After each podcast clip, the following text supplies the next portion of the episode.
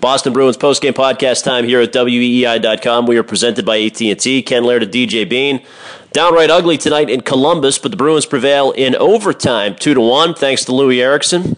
DJ Loui is uh, very much on the mind right now. Goals in four straight. He gets his 20th tonight. It's a game winner.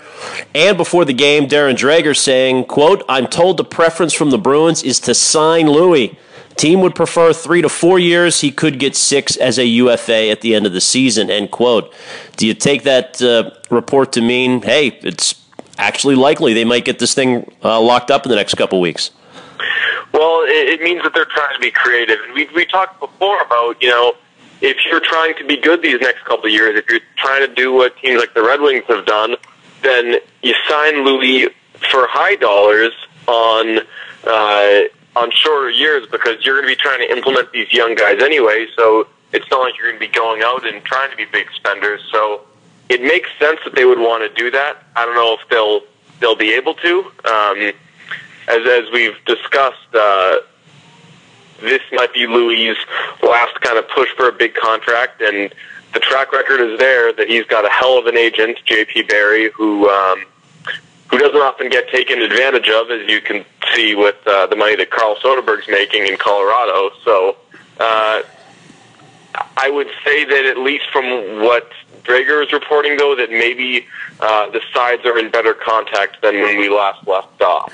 And of course, that could be posturing too. I mean, there's a lot of that going on here in the last uh, week and a half until the trade deadline. But it is interesting. You look at their place in the standings, DJ, and you know we've we've covered all angles of this for weeks. But here they sit, and they're back in sole possession of second in the Atlantic, as we've often pointed out, a bad division. But still, I mean, there are some cases, including Tampa, where they're going to ride out Steven Stamkos. That sometimes it's it's worth it just to keep the player, and even if you don't sign him long term, uh, take a little short term success. Yeah, I mean, I still don't get the sense that they would uh, hold on to him if, if they thought he was as good as gone. I think that if they they thought that the chances are slim that they can retain him, that they'll move him and try to figure something else out. But uh, I mean, we'll see. The clock is ticking. Certainly, it's we've got what twelve days now until. Uh, until the deadline, as of when people will be listening to this. yeah. Well, right, and you know what? What could they get for him in a trade? They're not going to get a first round pick, right? Not that a second rounder is insignificant or a, a young player, but uh, well, uh, yeah, I don't know if you saw the the LeBrun report last week that said um, uh, teams aren't going to pay first round picks for rentals anymore. That right. you're looking at teams are going to. It's going to be something more like a third round pick instead of the second round picks that get thrown around all the time then in that case, then screw it. Keep Loui Eriksson and, and ride it out. Uh, a second round pick is by no means a guaranteed uh, prospect or anything like that. You know, it's a, second round pick can just be.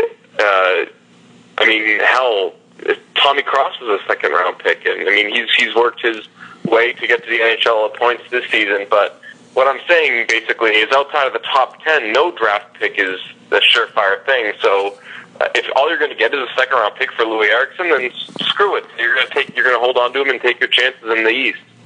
They get Bergeron back in the lineup tonight after missing two, and a long absence for Adam McQuaid, who looked a little shaky at times. But then again, you know, the, the entire team was a little, uh, just a uh, kind of an awkward game, wasn't it? Columbus is not good, but uh, they actually controlled stretches of this one.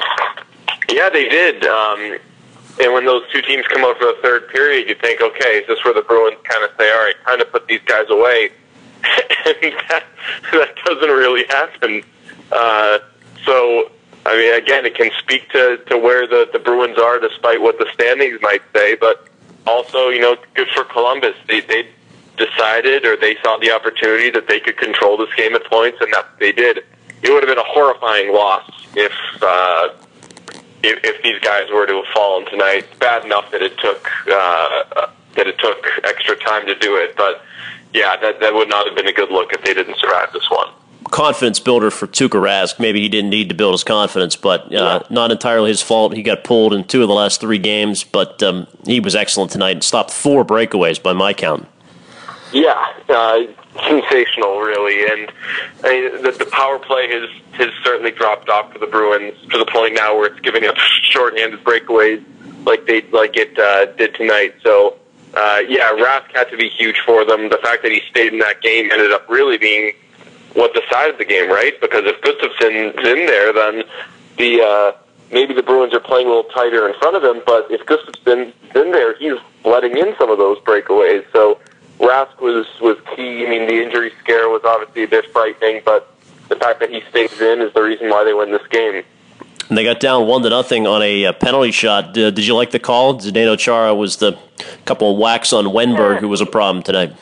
I thought it was that was awfully close to being a partial breakaway. So I didn't I didn't love the uh, the, the call, but I could see both sides of it you know, it's funny to see, you know, uh, funny. I mean, Chara's had some moments this year that have not been pleasant. And uh, then again, on the other side for the game winner, Seth Jones, who's uh, widely regarded as an excellent defenseman, somehow just lost his mind and uh, let Eriksson get wide, yeah. wide open.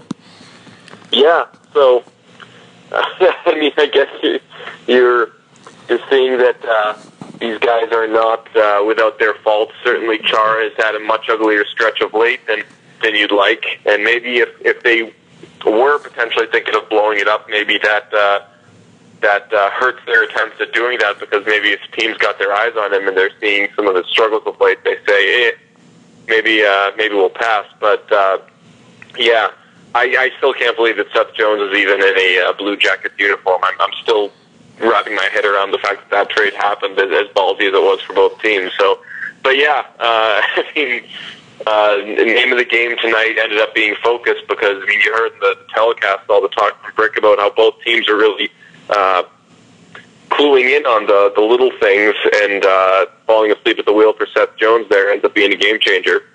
One last one. Uh, they had sent Colin Miller back to the AHL to Providence before the game. Um, I get the sense here that if they, everybody stays healthy and this team's in the race, we may not see him again this year. Do you think that's a, a problem for his development, or is that actually better than coming up here. And, yeah, I, I don't like that, and I, I should hope if I'm the Bruins that that he'll be back at some point. Um, but yeah, for me, uh, I look at Dougie Hamilton in 2013. They they sat him down the stretch in the playoffs. Dougie Hamilton didn't play in that Cup run um, as a rookie, so it's it's not unprecedented for the Bruins to sit one of these younger guys they're trying to bring along on the fly, but I just don't think the guys that are in the lineup are that much better than Colin Miller that you, that like it might have been when Dougie Hamilton was a rookie. So I I think you got to give these kids the keys at some point and uh, getting them playoff experience, getting them experience in big games is part of developing players. So I understand that because he's the um, he's the only one with uh, that can go down without requiring waivers. That's why they set him down, but I don't think it makes it an easier pill to swallow. Talk to you after the uh, Nashville game Thursday.